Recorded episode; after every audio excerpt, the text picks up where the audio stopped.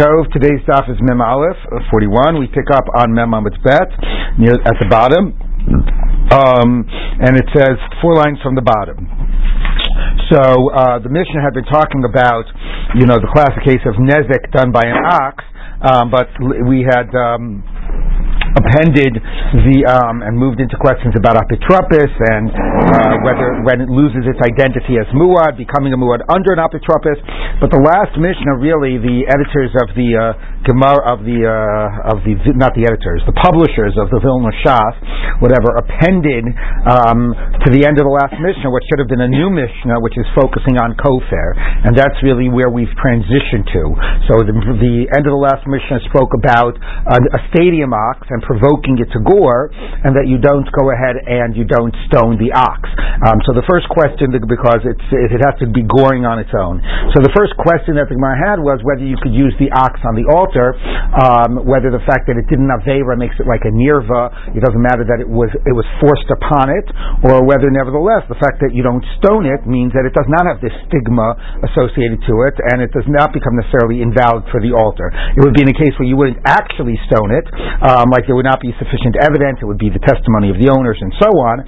But nevertheless, the fact that it would have been deserving of stoning had you had sufficient evidence, um, excuse me, it wouldn't have been deserving of stoning, but the fact that it did gore, right, is that going to be, even if it was provoked, is that sufficient to create this stigma to of nevda balvera to invalidate it for the altar? So the Gemara did not resolve that. Now we get on, turn back to the issue actually about the stoning and the kofar and a more sort of central discussion. Let's take a look. Um, Amemar, um, Nogeach, four lines from the bottom, on Mem Bet. Nogeach Meshalim Esakofer. Rovea Aina Meshalim Esakofer. So in that discussion of the what animals are puzzle for, for the Mizbeach, one is an animal that gored and the other is an animal that did a uh, act of bestiality. Both of those, if there were sufficient witnesses, would be stoned. But even if there's not sufficient testimony, they're puzzle for the altar. Okay? And it made a contrast between how weighty they are because an ogeach will pay kofar, one who gores pays kofar, and an animal who does bestiality does not pay kofar. So that's what Gemara is going to say. So, um, what's the case?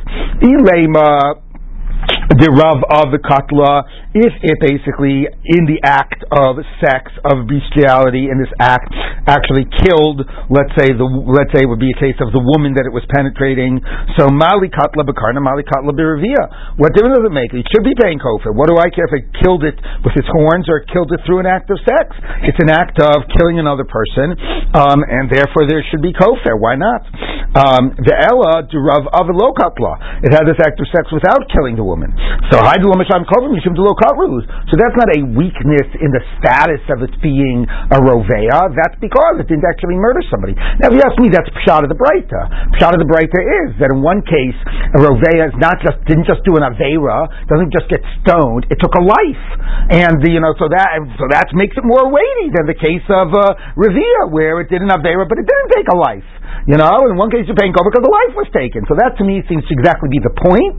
But the Gemara is saying is, oh, that's not a legal difference between them. There's no kofar not because it's weaker, but because it didn't take a life. Okay, so the Gemara said, I'm gonna buy olam derav of a Fine, it um, it uh, it had sex and it didn't kill the woman. Okay, so then of course you're not going to pay a kofar. No, but the beidin of the katluha. But but because of the act of bestiality, it was stoned and based in. So therefore. Mahu detema command the dami. So because, I'm sorry, not, not it. She was stoned because she participated in an act of basin, an act of, uh, of bestiality. She was stoned. So therefore, the act of revia does take a life. It takes a life by making the participant in it do a, do a, do a, do a transgression that's deserving of the death penalty. So maybe, therefore, there should be a kofar, even though a human life was, was lost as a result of this act. Kaladami kamash malan, that we don't say that.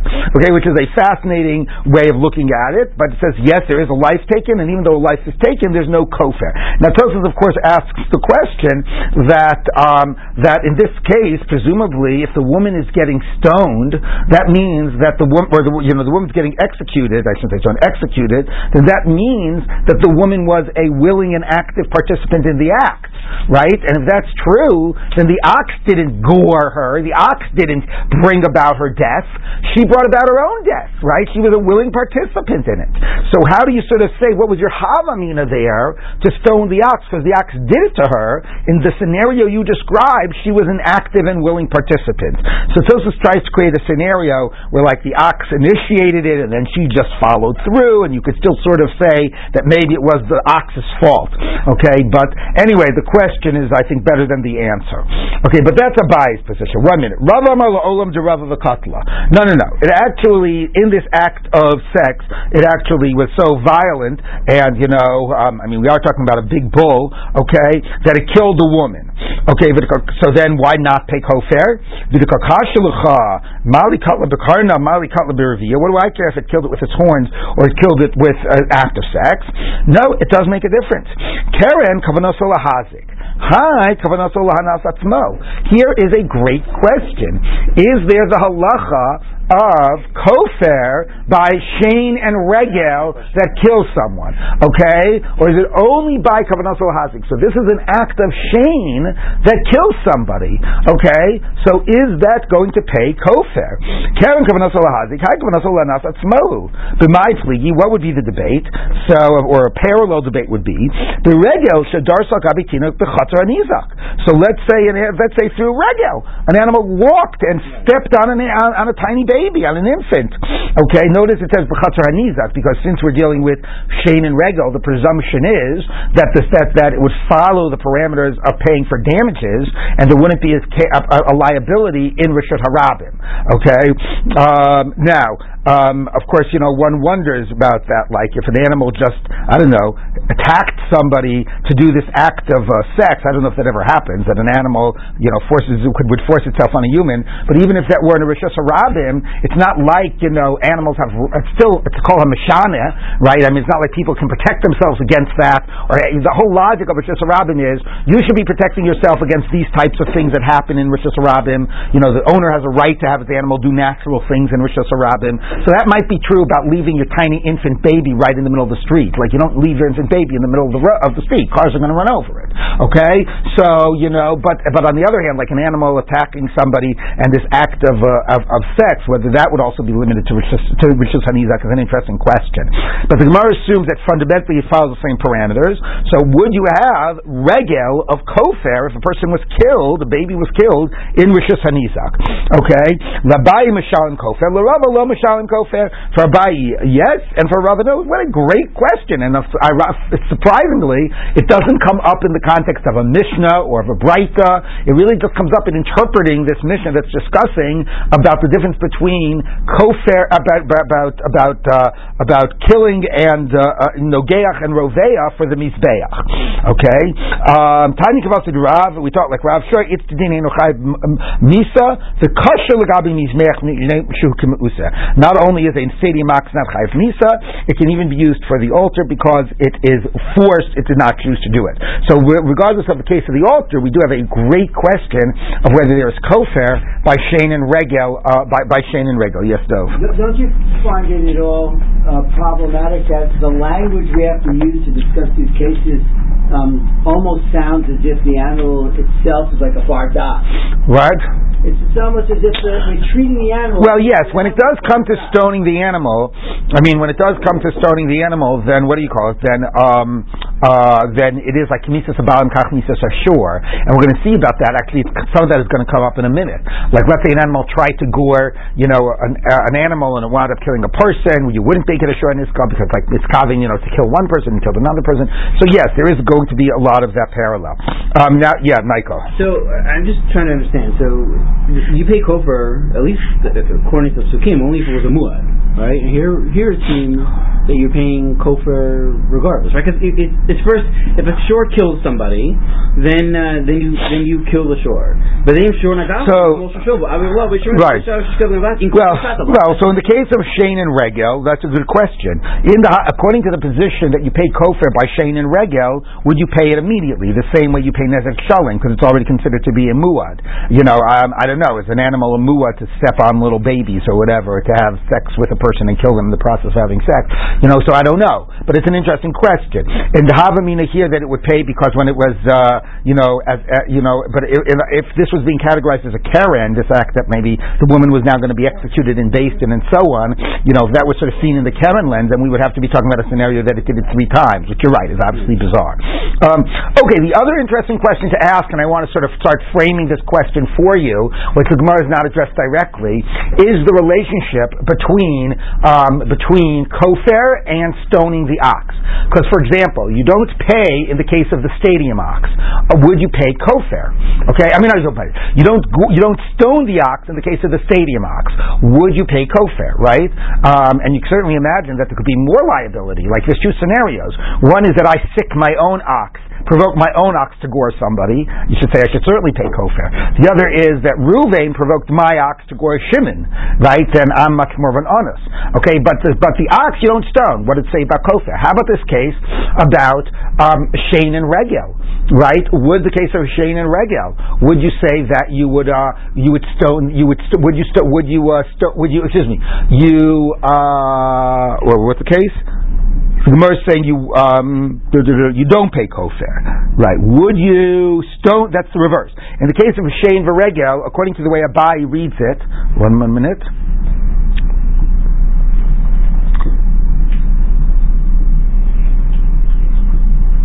Right, so Rava says you don't pay kofar by case of Shane and Regel, right? So the animal sort of either this act of sex or walked on this baby or whatever. Rava says you don't pay kofar.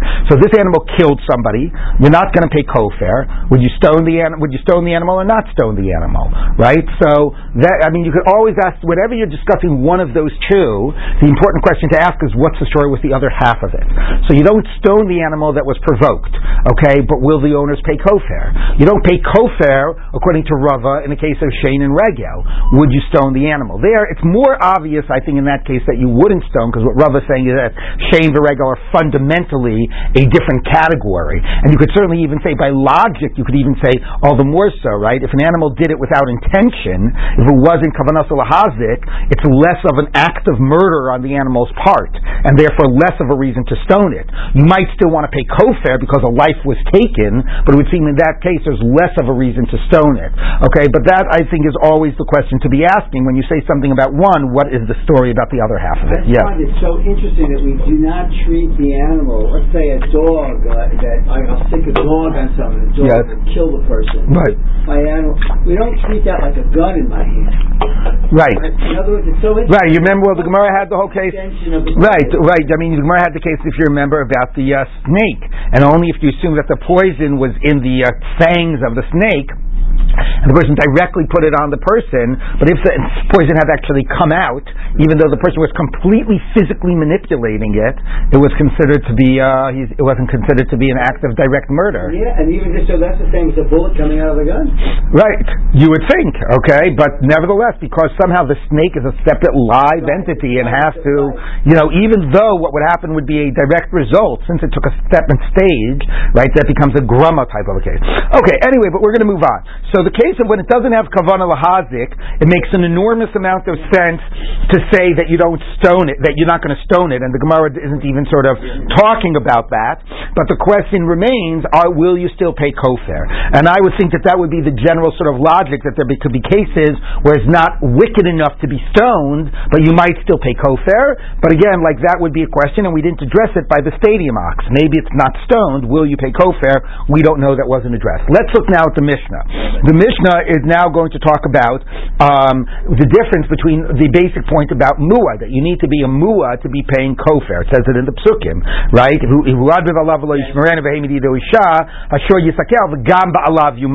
Okay, then vim kofar yushad alav, etc. So the so it's clear that you only pay kofar after after it's been warned and so on. So let's look at this Mishnah. Adam, right? Who made so caught a person and the person died. Muad mishalim kofer, v'tam patumina kofer. Muad pays kofer and the time is exempt. But either one, as the Torah says, by the first time it does it, the Torah says hashor yisakel. Right? So call yisakel hashor. V'lo yechal spesaro. Ubal hashor naki. Okay. V'chein beben, v'chein bebat. It's also the same if it kills a child. Now, of course, the point is it's obvious, yes, but what the But what, it's, yeah, I know, but what's the psychema? So, but what the Mishnah is doing is it's working its way through the psukim, right? The psukim basically have that. They say, "O ben yigach, o bat yigach, mishpat hazeh yeyaselo." And does anybody know what the next pasuk is? Im eved yigach ashur, right? So it's im ben yigach, o bat yigach. Okay, and then it says. Im Eved Yigach Hashur, which is the next line of the Mishnah. Right. So the Mishnah is working its way through the psukim. Okay.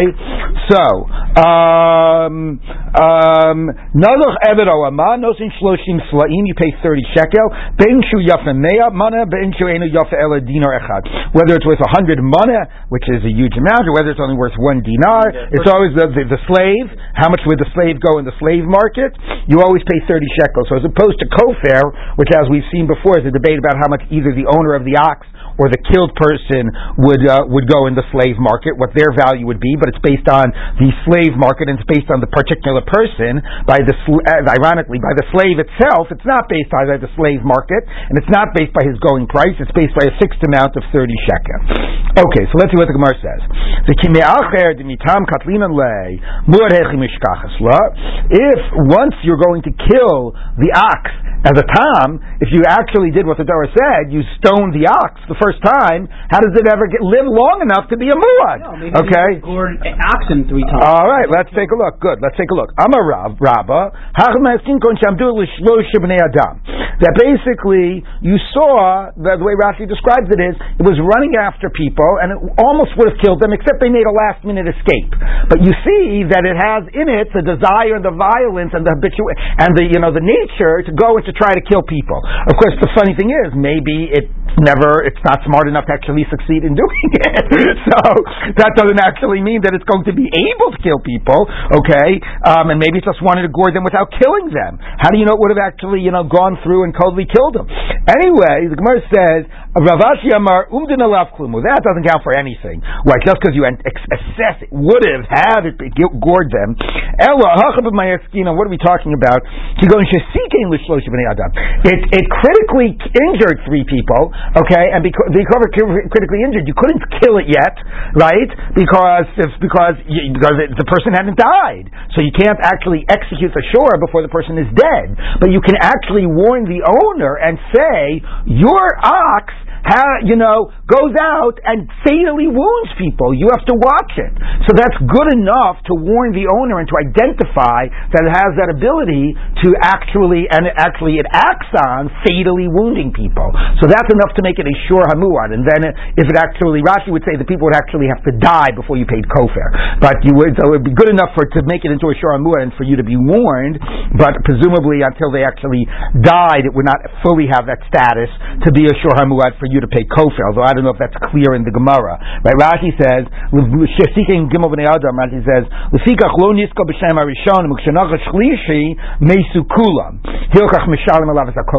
So I'm not exactly sure why you have to say mesu kulam. Why don't just say the last guy died? Okay? But, um, but, uh, you know, if that was good enough to make it into a muad, why did they all have to die before you paid the last kofar? Anyway, the other interesting thing I should mention, by the way, and I've been sort of hiding this from you, is because Rashi consistently assumes that the full payment of a muad or the payment of a kofar comes at the third goring. Okay, that is not pshat of all the sugyas. As Tosos makes it clear, pshat of all the sugyas is it did it three times. The first three times it was a tam, so that by the fourth time it'll be a muad, right? And that's like the simple sense of the Gemara. Because it gored three people and fatally injured them, now it is a muad for the fourth person it will gore, right? That's the simple read of all this, all these Gemaras. Um, Rashi always reads it that it's a muad that the third one it's paying full, the third one it's paying kofar. Anyway, that's the case of that's that's uh, that's uh, whose answer was that? Rashi's answer. Rav Zvid Amar Rav Zvid says Kigon Shaharik Shlosha Behemot. Like Michael said, it's kill three Behemot. So the Gemara says one minute. Umud lebehema v'imud adam. You think just because something is habitual to kill a behema that makes it a muad for killing people? Now you might remember that there was a debate before of Rav Zvid and who was it Rav Ashi whether vimuat you know ve'enamuatnan or ve'enamuatnan. And Rav Zvid's reading was vein amud, meaning Rav Zid read it, that yes, we assume that, based, at least based on the things that it's goring, that we do not limit it to the what we concretely saw. We assume once it became a muad in the standard case, unless it's been obvious that it's not goring certain types of people or animals, but without that evidence, we assume that it's going to be a muad to gore everything. Whether it, and even if it gores animal, it will be a muad to gore adam. That was Rav. Rav Zid is completely consistent. But the Gemara here, like, is just the stam of the Gemara thinks that's absurd. Of course, you don't go from one to the other, which is again proof for the Rif's position that we rule like I think was Rav Papa who was it before. Anyway, we, we rule like we will enomu atznan. That exa- that is the presumption of all these Gemaras that you do not generally abstract it. You re, you you you interpret the the the ha'ada. You interpret it becoming a muad in the narrowest way possible that fits the evidence of what it has done. Okay, so that's the, so the Gemara rejects Rav Zvid read. You can't go from behema to adam. No, if it kills behema, it's only a muad for behema. Um, Ella Amar of Shimi, so Shimi says to go in Shahara Shlosha Ovde Kochavim. Now, actually, the original Gersa was Goyim, but you know, as I said, we uh, edit all, we we censor all those things out. Okay, oh well, it killed non-Jews, so because well, the reason it's censored out is because the obvious point is you don't stone an ox for goring non-Jews, you only stone an ox for goring Jews. But clearly, though, it has a propensity for killing people, so it becomes a muad. So, so the Gemara says, Jew on the fourth time. I told the Jew on the fourth time you would stone it and pay kofar. So the Gemara says, muad lov they call muad legoyim have muad Yisrael. What? You just think because of one it'll be a muad for the other. Now again, this begins to indicate. Remember the Gemara in the end had this case about doing on alternating days and doing on the fifteenth of Ito. Well, Shabbos there was a reason, and we raised the question after when we did that earlier Gemara. When you limit it to the uh, to the circumstances of the goring, does there have to be a logic behind it, or is it just it's a formal process? And if this is the only thing it did, then in a formal way, that's the only identity it can have as a muad. So the most obvious case that we were being by the end of that sugya a while ago, a week ago or so, completely formalist, was the idea that it gored on the 15th of each month, or the 15th, the 16th, and the 17th, that it established that type of a pattern. I mean, I don't know, maybe you could say it's being affected by the moon or something. Okay, but it seemed like the Gemara was being highly formalistic, and that could be the same point here. Like, who needs to give a reason? If it only killed non-Jews, then that would only be a muad for killing non-Jews. I don't know, let's say it only killed people, so far right now it's only killed people between the age between 20 and 24. Would you say that? I'm serious. Like how for, how narrow do you do just because of the circumstances of what it actually did these three times? It could be, however, the Gemara assumes that there is a reason. The Gemara often says an idea like this is, you know, that uh, like uh, um, um, that like you know the sense maybe that Jews have special protection, like a little bit more like uh, you know like special divine protection. So maybe just because it was able to kill non-Jews, you know, I don't know if history bears out the fact that we have been more protected from uh, from onslaught and injury or whatever. But anyway, what? Maybe, maybe from oxen we have, right? It's only from oppression from non-Jews that we haven't, but from oxen we've even no, more protected. Maybe because you know, yes. differences in dress, like Oh, okay. Maybe they dress in a different way. That's a good point. Although in the time, there's a lot of evidence that in the time of the Gemara there was no difference in dress. Um, so anyway, okay, not even a kippah. All right. So the Gemara says like this: Wow, that wouldn't make it a muad for killing Jews. Uh. It killed three people that were a Treifa, and here you see that when we only stone the ox, we do treat it as how would we treat a case of if a human being murdered. So for a human being who commits murder, if the victim is a Treifa, has an internal injury that will die, he'll die within a year, then that is not considered to be an act uh, that you execute somebody for. Now I want to explain that it's not just about life expectancy. If somebody is out, we actually talk in like Chai Shah, even if somebody is basically like, you know, on uh, dying of cancer and has just minutes left to live and somebody were to kill him, that would actually be murder and you would execute the person. Okay, well, because, um, but it's specifically the status of a tra- or maybe cancer isn't a good issue because maybe that would sort of be, I don't know exactly what that does to the inside, but somebody is dying of old age, let's say. Um, whereas a treifa, something based on a specific phenomenon of an internal injury, that halachically gives a person a different status. But the point is that it's not just a question, it's not a go safe. It's not just a question of life expectancy. Okay, so we say that normally by the case of murder, that a person would not be executed if they kill a treifa. So that's how the Gemara has this answer. Ah, so you won't execute the shore either, but it'll be a muad because clearly it kills people.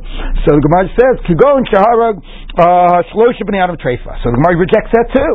Muad l'treifa, muad l'shalim. What? Just because it's a muad for a treifa, is it a muad for a shalim? Now again, the Gemara might think you know, maybe a treifa Can't is uh, can't run can't away. defend himself as well. Maybe you know sends off messages to uh, the animals that pick up on that scent that this person's about to die. You know, the same way like the ravens start to circle or whatever. You know, so who knows what it is? Maybe he attracts scoring animals the way a shalom would not. Okay, so anyway, all right. So the Gemara says, um, um, Ela Amar Papa, Tekatov Arak La'agma, Tekatov Arak La'agma. Let's not try to get a, fancy, a case about that were going to transfer from one type of a goring to another because you seem to be highly formalistic here and not allow us to be abstracting it all. So fine, he did do three gorings and he should have been stoned by the first one. But every time, Beis Din wasn't able to capture him. I mean, he was a pretty wild ox. So he ran away. Remember we had the swamp the other day where you're hiding your ox? He ran away to the swamp. David isn't able to capture him, but they warn the owner they say, you better watch that ox. You know, we're going to try to kill it if we get into our hands, but you better watch it. And you know, and so on. And then he went and he gored again, and that happened three times. Beis Din was not able to capture it in order to stone it, and uh, and therefore, but the owner was warned. Now the irony is, or the interesting thing is, when it says Arak, it ran away, is that you know, because following this idea that you treat the ox like a person who committed murder, is that you basically you know have to like uh, have the uh, accepting you have, you have to have the court case in the presence of the ox. The ox got to be uh, yeah. So so the ox actually had to have been captured, right? Although not necessarily. No, no. Maybe the point is that you didn't have the court case to begin with, right? You meaning you you saw that you accepted. Well, no, because you have to accept the coast testimony that it killed. That would be an interesting question. If the ox has run away and we can't hold the court case to stone it because the ox isn't present, so we can't take the te- testimony of the witnesses that it's killed for the purpose of basically executing the ox, can you still accept the testimony of the witnesses for the purpose of warning the owner? So that might be okay. So yeah, you know that might be so because. Uh, The ox does not Exactly. Okay. So anyway, so uh, all right. So the ox isn't around, and uh, it's possible to read this that you could even accept the witnesses even not in the presence of the ox, but the ox isn't around, so you're not able to stone the ox. Okay. Um, Rav Ahad Rav goes Shehuzmu Zomime Zomimim. Okay. So the, the people who were mizamein the edim and turned them into zomim they themselves became edim zomim. What does that mean? It means uh, two witnesses came. Pair one of witnesses came and said, "Your ox um, gored, you know, your ox uh, gored somebody, and uh, we're going to put it." To, and, and they accepted the testimony in court, and they were going to put it to death. And then some, and then before they did that, uh, a, a group number of witnesses number two said, "Oh, you can't, you don't know that. You were with us on that day. You're lying. Okay, you're lying. Throw out the whole court case. Okay. Then that happened the second time. So witnesses came again and said, "Your ox gored. We have to stone your ox." And group number two said, "You can't say that. You were with us." Okay, throw it out. Happened the third time. Okay, then what happened was was that the group number two that had been undermining, consistently undermining the testimony of group number one, group then group yeah, then gr- let's say then a group number three came and said, "How could you be undermining the testimony of group number one? You were with us on all those days." So what happens at that stage? You throw out group number two and you resuscitate group number one's testimony now becomes valid, okay? And now it turns out that the owner was warned all three times, right? Because each time the testimony of group number one had been accepted, and it turns out that the ox genuinely had gored. Okay, now of course the owner could say, well, uh, "How did I know? I, I didn't know if it gored or not. I trusted the group number two. I didn't take the the warning of group number one seriously because it turned out that because I was believing group number two that group number one was lying. So let's see what the Gemara says. Um, So the Gemara says that if the whole purpose is to prove that the ox has been warned, the ox has been testified against, and the ox is habitual shapir, then you know by the end that all three testimonies originally were correct, and actually had done it three times. But if the person needs to be warned and take the warning seriously and then violate it three times, so Mamer Amarle, he could say, I didn't know that my ox was goring. I trusted, you know, group number two that invalidated the testimony. So the Gemara says no. Could go into Amri no, because what group number one said was um. Every time your ox scored, you were there. So group number one was constantly testifying and saying your ox scored and you were there.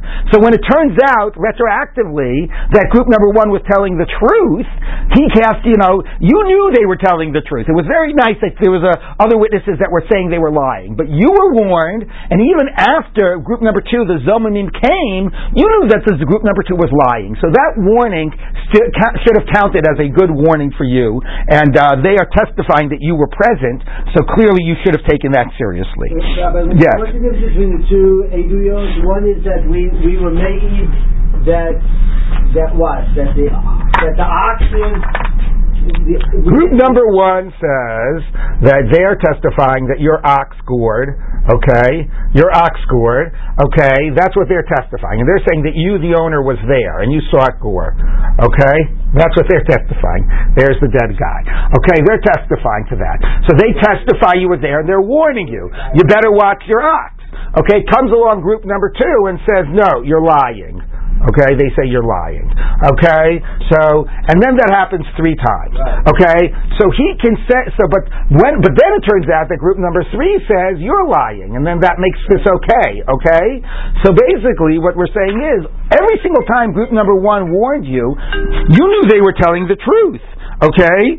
You, you, they said you were there. Now we believe them in their original testimony that you were there. So now we believe that every time they testified, you knew they were telling the truth and you were properly warned. And you can't say, well, I, once they were proven liars in Beis Din, I didn't have to pay attention to them. You knew group number two was lying all along. Yes. That warning was still good for you. I was just asking uh, on Ode Tori Ode Gabra. In other words, it's what's the Oh, because because if because if it, because even if you weren't around, right? Even if they weren't testifying that you were around, if the whole point of the witnesses is to just prove that the ox is habitual, then he can't say, "Well, I didn't know." Who cares if you knew they were telling the truth? Now you know that your ox has killed three times. Okay, They right? Which, by the way, if you're saying to you de Torah, that's the easiest answer. The easiest answer is is that one group of witnesses comes to Beis Din and says your ox is gored three times.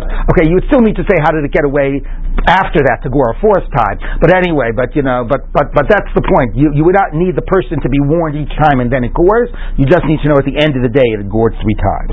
Okay, so the Gemara says like this.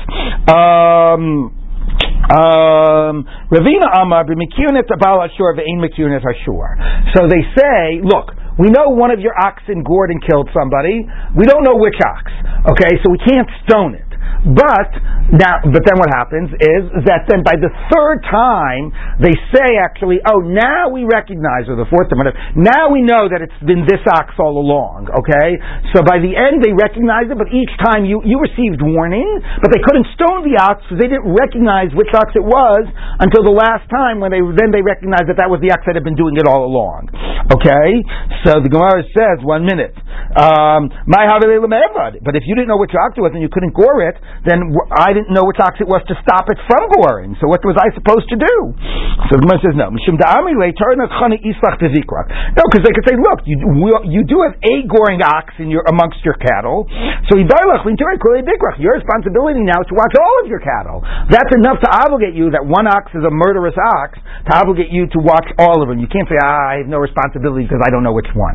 Okay, so that would be a case where we can't stone, stone the ox, but by the by the end we realize it's been the same all along, and we identify it so we can stone the ox and make you pay kofar.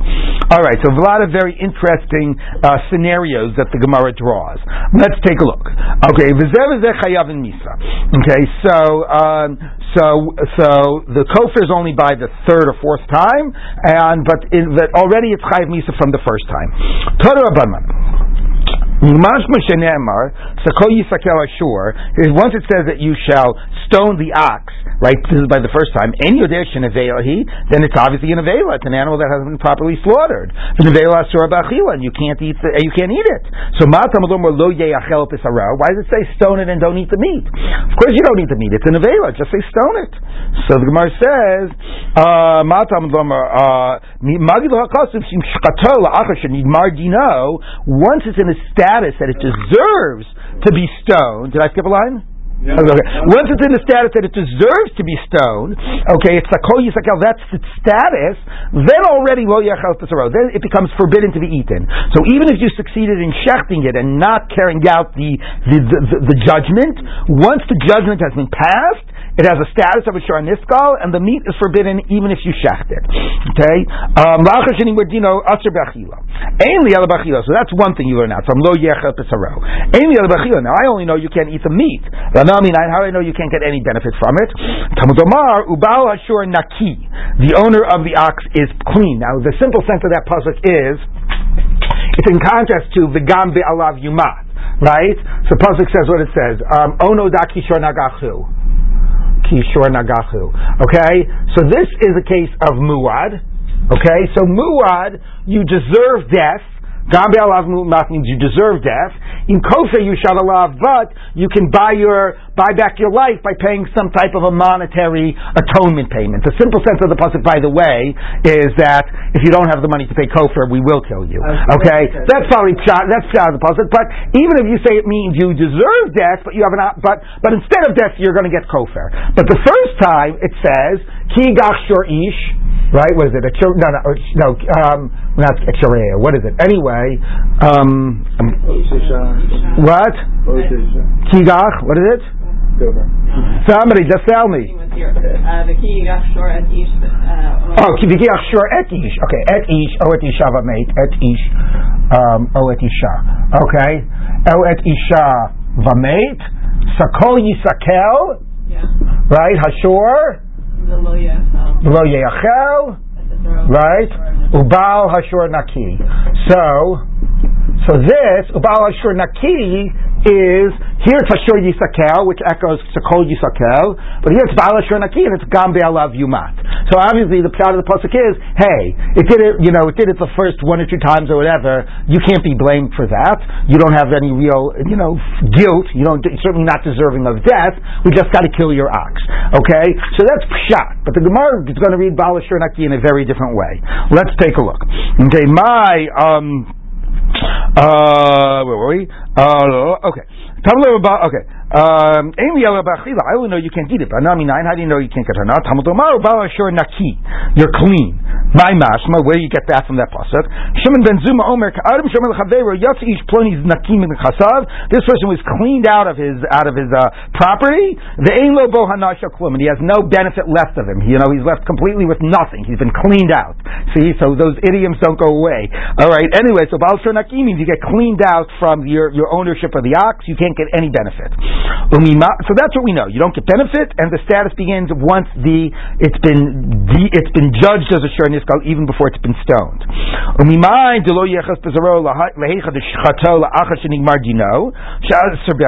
you know? Lo yechas is telling you that uh, it's referring to a case when it was shechted after the judgment has been passed that you can't you can't derive any benefit or eat it out already at that stage.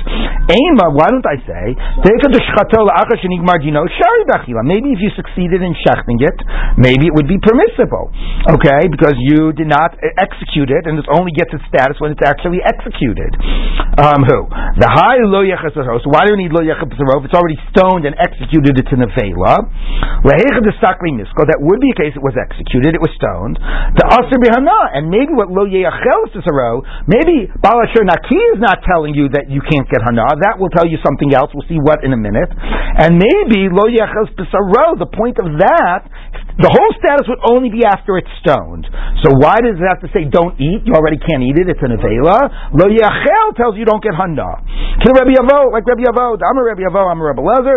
Kol shenem lo yachel, um, lo yochal, lo tochal, lo sochlu. Echad yisur chil v'echad yisur Whenever it says don't eat, don't eat includes don't get benefit. Odd, unless the Torah explicitly tells you you're allowed to get benefit. Like it tells you by an avela. What does it say by an avela? It says, nevela, Don't eat an avela, give it to the sojourner or sell it to the foreigner. Which means that, why does Torah have to tell me give it to the sojourner or sell it to the foreigner? Just tell me don't eat it. I can figure out that I can go ahead, I'm not going to throw it out, I'll make some money off of it, I'll give it away, I'll sell it or whatever. Okay? It's the fact that Torah had to tell me that I can give it or sell it shows me by default I should assume when it says don't eat, it means don't get benefit. Okay? That's the position Rabbi Avahu. Since Torah had to tell you there, you can get benefit, you can learn from this that whenever it says don't eat, it means don't get benefit, unless it explicitly tells you it's permissible. Okay? Leger ben aseh that to give it to the stranger as a gift, or to the foreigner as a sale. Amri, anyway, so maybe lo just means don't get hana. And we're not, uh, but still we're talking that you stoned it. No, Amri, no. You could say, If lo yachel is coming to tell you don't eat, oh, then it includes don't get benefit. So the Torah will say lo yochal, lo yachel to mean don't eat and don't get benefit. But here, if I already know that you can't eat it, because it's been stoned, and it's in avela, so the only thing, the only point point of the Torah now saying something new is just to tell me don't get hana. If that's true, hi lo yachel es besaro is saranahu. So the only point of lo yachel is not to tell me both achila and hana. Here it's just to tell me hana. So if that's true, nichtav rachmana lo yehana. So then just say what you mean to say. Say don't get benefit. Okay? If it has to tell me don't eat and it wants to incorporate don't get benefit, fine. But here I already know you can't eat it. So if the only point now is to say don't get benefit, just say that. Say what you're trying to say. Inami, lo yachel, or look, maybe it will say lo yachel and that'll just cover both. But even if that's true, et besaro lamali, why does it have to say the flesh, the meat? Just tell me don't get benefit. Let's say lo yachel means eating or benefit. What is et besaro coming to tell me? So, the passive verb, well that's also true, but we're not getting into that. But that is relevant in the, the general issue of whether it means hana. But the point here is why does it say episaro? The av agav. So this is where I know that it's telling me even after, even if you shechted it, because episaro is telling me the following: the av agav the avde kein basar. You made it like meat, meaning you did not, you know, you actually basar. Actually, they have a word like it's like beef, right? You know, it's like uh, it's like uh, you know, the, the, the, the, I remember this whole thing about like what you know like when certain like animals like the the use the, the words they use for them in a culinary context. You know, so beef doesn't mean you know you you know clearly means meat that you're going to be eating, right? So that's what the Gemara is sort of saying like here. That lo yachos besaro means even though you made it into beef, you shechted it, it's still aser. It's still a shor haniska. Okay, to shachte aser. Okay, so the, even though you checked it and made it like basar. So the Gemara is saying lo yachos besaro is coming to tell me this tells me it's a. This tells me it's a nevela if you actually stoned it. Lo yechos bezaro is telling me even if you shechted it, once it had the judgment passed, even if you made it into beef and you shechted it, it still isn't. It still can't be eaten. And then this tells me not only cannot be eaten, you also can't even derive benefit from it. Okay, Maskif le marzutra. So Zuta asked, "Hey, mahani mili, let me say that's true that you cannot when you made it like beef, you can't get benefit even if you didn't stone it. If you shechted it with a nice sharp flint, you checked the flint to make sure it had no nicks, it was a kosher shechita knife, and you used a rock to do a shechita. So you did a shechita that was like stoning it with a stone. We like stoning it, okay? So maybe that would be the best way to have it with a sakol yisakel, and it was a type of a basar. Because the shechting it with a rock was a type of a skila. Maybe that's the case where you can't get where where it applies even if it wasn't stoned. The avde ke'ain skila, you tr- you made it like stoning it. Let's say you shechted it with a knife. Maybe that would be like a completely different category. Low, and then you would say that case actually it's not usher. If you actually shechted it and it wasn't even something that was similar to skila, maybe that actually would be totally permissible. So the says no. Amri, atu saking ksiva What? You think the Torah when it says shechting, talks about a knife. That's non. Hashochet yad bitsur bekaneh. If you shecht with like a hand scythe or a rock or a, or a, reed, shchitasok shera. It's kosher as long as it's like a smooth nut-nicked blade. So what does that mean? It means the Torah doesn't recognize in the act of shechita any difference between shechting with a knife or shechting with a rock. Those have no different status in the world of shechita. And since they don't have any different status, because the Torah doesn't even identify the type of a knife, so if this pasuk means that some type of a shechita, it remains forbidden, that would be true by all types of shechita. There's no way you can distinguish between the types of shechita. Okay? So lo et bisaro tells me even if you made it like beef, this applies once it's judged, even if it has not been stoned. And this tells me, Balashur Naki, that you can't get hana'ah. Okay, so now the Gemara continues. Um, the Hasid in Nafkale Isra Achila Isra Anami Lo Yachel B'Sarah. But one minute, Gemara says. But we just got through saying that once Lo Achel is coming to tell me Isra Achila, it will also tell me Isra Hana. Remember, we just introduced that. So Et B'Saro tells me that you shechted it. This tells me you shechted it. Shchita Et B'Saro. Okay? So even if you shechted it, so now this tells me achila plus hana. Right? Because now we've established that lo yachel includes an isser hana. So if you stone it, either you stone it and make it in a vela, then you know it's asr be'achila, or even if you made it like basar and you shechted it, lo yachel. You can't eat it or get hana. So I don't need balashur naki to tell me don't get hana anymore. So what am I going to do with that part of the pasuk? Lanas oro to tell me you can't even get benefit even from the skin. Once you said besaro, that sounds like the problem is only in the meat of the animal. Oro nishri. Let me actually, and that's actually worth a lot of money, right? You can use it as leather and so on. Maybe it, so maybe it's limited to besaro. So that's why it says naki. You've been cleaned out. The same idea. You don't get any benefit from it. Not only no benefit from the meat, you don't even get any benefit from the skin. Okay, now the Gemara says like this.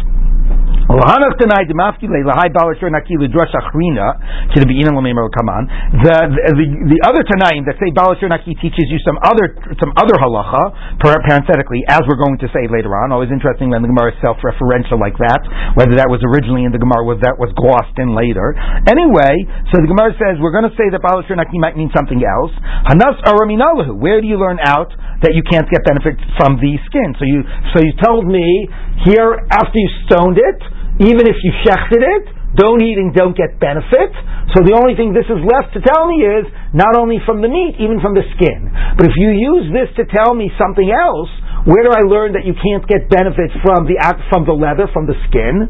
So the Gemara says, Naftalahum, the et besaro, the extra word of et.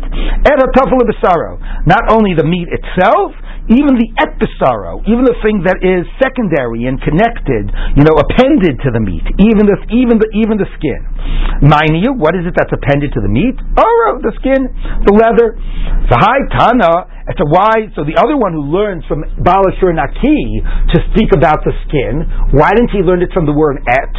So the high tana et lo darish he doesn't darshan et. He doesn't think you can learn anything from the words et, and this always gives us a fun opportunity to bring in Kidatanya Shimon Hamsuni Va'amile Nechemi Hamsuni Hayadarish called es in Torah. He would interpret all of the times it said es in the Torah to come to say that's including something that is like appended to, associated with the thing itself. Es Hashem But then he got to the pasuk, you should fear Hashem your God. Es Pirish. He separated. He said, what can be comparable? What's seen as, as comparable to fear of God? You know, what what what what thing on this planet can be can you can you feel like God? Could be like appended to God. So Amrlo Talmidov. So a student said to him, Rebbe, Kol Esin Shedaraj What about all those wonderful drashot? Everything you learned out from the time it said S in the past. Amalehem Kishem Shkibaltis Drisha, the same way I was rewarded by like the you know learning out things from those words. Kach schar ala prisha. I will get you're, you're going to get schar for your prisha right now, Rabbi I will get schar for separating for, for for holding back. which presumably, which is an amazing statement, by the way, of like intellectual honesty. Like I'm going to give up like 20 years of my life's work because I realized it was all based on a false premise.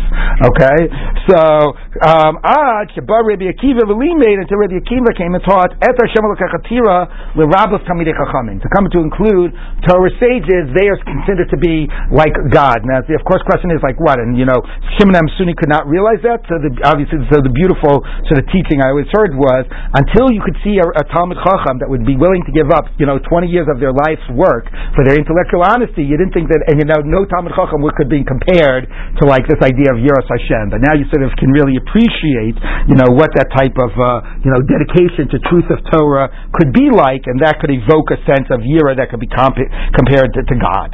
Um, now, by the way, Tosfos makes an interesting point. If you look at Tosfos, he says, Kivin Piresh, Tosos said, Avgav de Perakam de Kiddushin, Darish, Nemer Ishimo ve'aviv tiro, the Nemer Eser Shem Tira, Hishra Kasuv Moras Av ve'ein lemoras Shamayim. So the Gemara says, I mean, Gemara does it in other places. Fear of our parents is, made, is, is, is, is analogous to fear of God. It says, Eser Shem Tira, Ishimo ve'aviv tiro. The Psukim phrase it in similar ways. You know, God gives you life, your parents give you life, and so on. So you see, we make those types of comparisons. Tosa says no. So Tosa says yes, but the uh, that's just sort of saying this mitzvah is analogous to that mitzvah. It would not actually Tosfos the way I'll read Tosfos is it's different to say something is made and this mitzvah is analogous. It's another to say that in the mitzvah of loving God, there's something that's associated with God that you're also supposed to love. That's part of the mitzvah of loving God. Like that's actually making it too much in the same category. Right? It's, it's very different to say there's a mitzvah of God, a mitzvah of your parents, and there's some analogy between those two mitzvahs than to say the mitzvah of God includes the following people who are like God. Right? That's like way too close and possibly heretical, and that's what you're not prepared to say. Okay, so um, anyways, but then Rabbi Akiva says, no, you know what? Some Talmidei Chachamim could be in that category. Okay, yes, no. How are we supposed to imagine the, you know, the, or reconcile this with the idea of Masorah and, and that all these brachos are, are passed down from our? Uh, we don't assume that all the drashas are passed down from one teachers. The only thing we assume that about primarily is Gzera Shava. And even by Gzera Shava, right? I mean, you know, according to the Rambam, the Rambam assumes that the whole reason that you have debates in the Gemara, like the whole Kara'itic critique of rabbinic Judaism was, you can't have real, you, you can't say you have authentic traditions. Every single page you're arguing about it. So obviously the transmission was broken and you can't trust anything. And Rambam's basic response to that was, was that very little, like this whole approach about like the Halach Moshe Sinai was actually the content of it was passed down, and his claim was that that there was never debate about. All the rest is just us using our human intellect to derive the halachot, using the hermeneutic principles, and therefore that's why there are debates. So really, like nothing was passed down; it was all derived. Now the problem is that we say that Gzeira Shava had to have been passed down, but as the Ramban already points out, a number of Gemara say, "Well, why do you make a Gzeira Shava from this pasuk? Make it from that pasuk." Remember, what's the question? A Gzeira Shava is total Masorah. So Ramban says even a Gzeira Shava is in total Masorah. So Masorah is you can learn this halacha from a Gzeira Shava, but then you have like a lot of latitude about like figure out what the Gzeira Shava is. So the bottom line is very little, at least according to you know I think the uh, certainly from a modern perspective, and according to the Rambam and the and whatever and other Rishonim, very little is actual that the content was handed down. You know, it's the ability to darshan, which is the empowering of like the empowering of the Supreme Court. You empower the rabbis to darshan, and then that becomes the doraita, right? So, okay. So the Gemara says like this: Tanu Rabbanan. Balashor Naki. Rabbi Akiva Omer Naki Michatzi Kofer. Now we're going to say the other things that you can learn out from Balashor Naki. Rabbi, Rabbi Eliezer says you don't have to pay Chatzi Kofer. If it was a Tam, so, you know, maybe we should make an analogy. You pay Kofer by a Muad, full Kofer, maybe a Tam should pay half Kofer. Of course, again, Pshat of the Psukim, Balashor Naki is exactly to tell you you don't have liability. But we, you know, I, may, I, maybe actually that's a drasha that fits. You're Naki because, and you're totally Naki in the first three times because you're not not paying half kofar. But anyway, okay. Don't make that analogy. You don't pay half kofar. Amalo Rabbi Akiva. Rabbi Akiva says, well, who needs that drasha? you know, half payment, if you were to make an analogy of a tom and half payment, half payment of a tom is done from the animal itself. So, how could I pay half kofar? Have you basically Let the owner say, oh, you want to get your half kofar payment from the ox? Be my guest. After we stone it, we'll bring it to Beis Din and you can get paid from it. And we've just found out that you can't get any benefit from it at all. So who needs to say you don't pay half kofar? Because you would make an analogy to a short tom. If you make that analogy, you'd get paid from the body of the ox, but the body of the ox isn't worth anything because you're stoning it. Right? Is that clear? So Rabbi Akiva says, who needs that drasha? Even if the halacha would be you should pay half kofar, there'd be nothing to pay because the body would be would be worthless. People with me? I'm getting these blank looks. You understand the point? Okay, fine. All right. So Gemara says, okay, So Amalo Rabbi Eliezer. So Rabbi Eliezer said back to him, Kachani beinecha. That's what you think of me? That you think I would say such a stupid thing? you gotta love it. That you think I would be talking about a case like that? Where they actually stoned the ox? Of course if they stoned the ox, there's no way to get payment. So, Eshechayev Misa? No. Ein dini, my, the din I was dealing with was El Kashahimit et Hadama Pied Echad, or Pibalim, that we, we're not going to stone the ox, that you, you need two witnesses to stone the ox.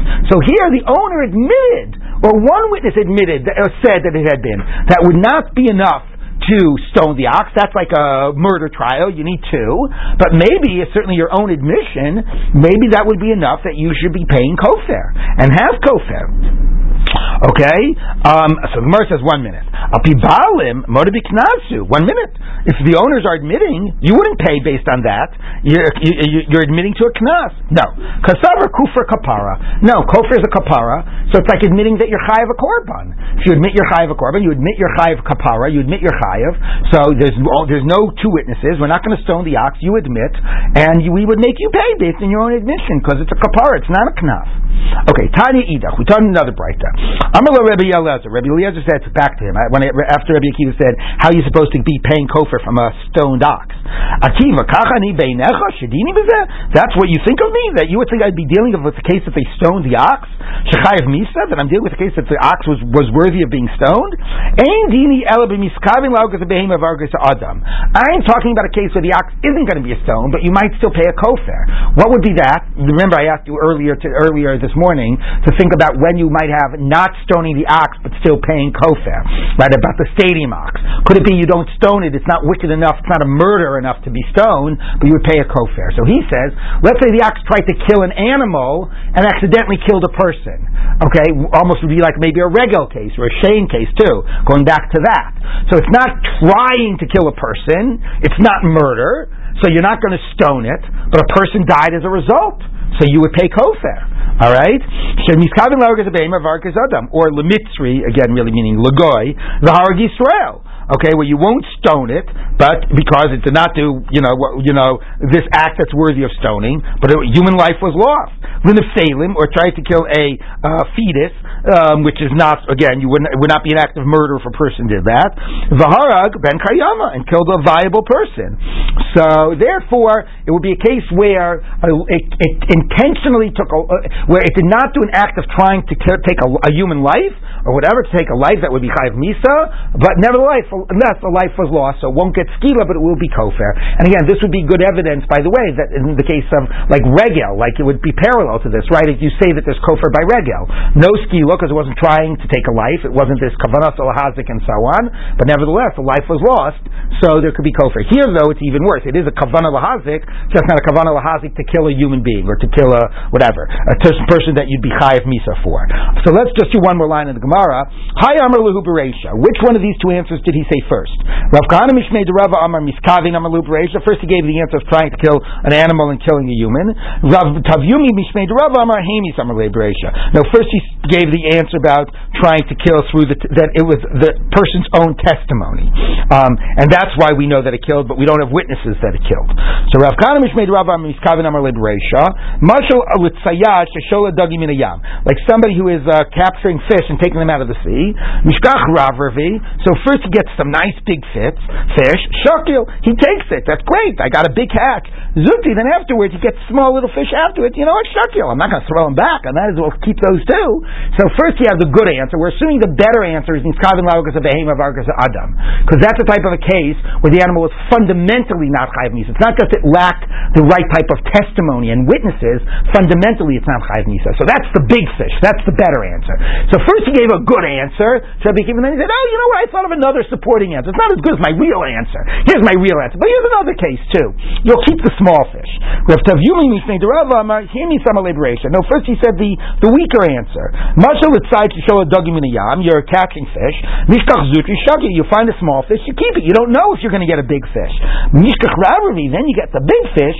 So shadi zutri. You throw out the small fish. Who needs the small fish anymore? For shakal ravari, you keep the big one. So first you, he gave a weaker answer. Then he realized he had a better answer. So forget the first answer I gave. I'll give you a better answer. Okay. So it's an interesting, uh, interesting. What? That makes more sense. That obviously does make more sense. Okay, we will continue with uh, this tomorrow. Rabbi, uh, Yeah. bullfighter was killed the other day. Really? A bullfighter was killed the other day? Just the other day? Wow, look at that. It must have been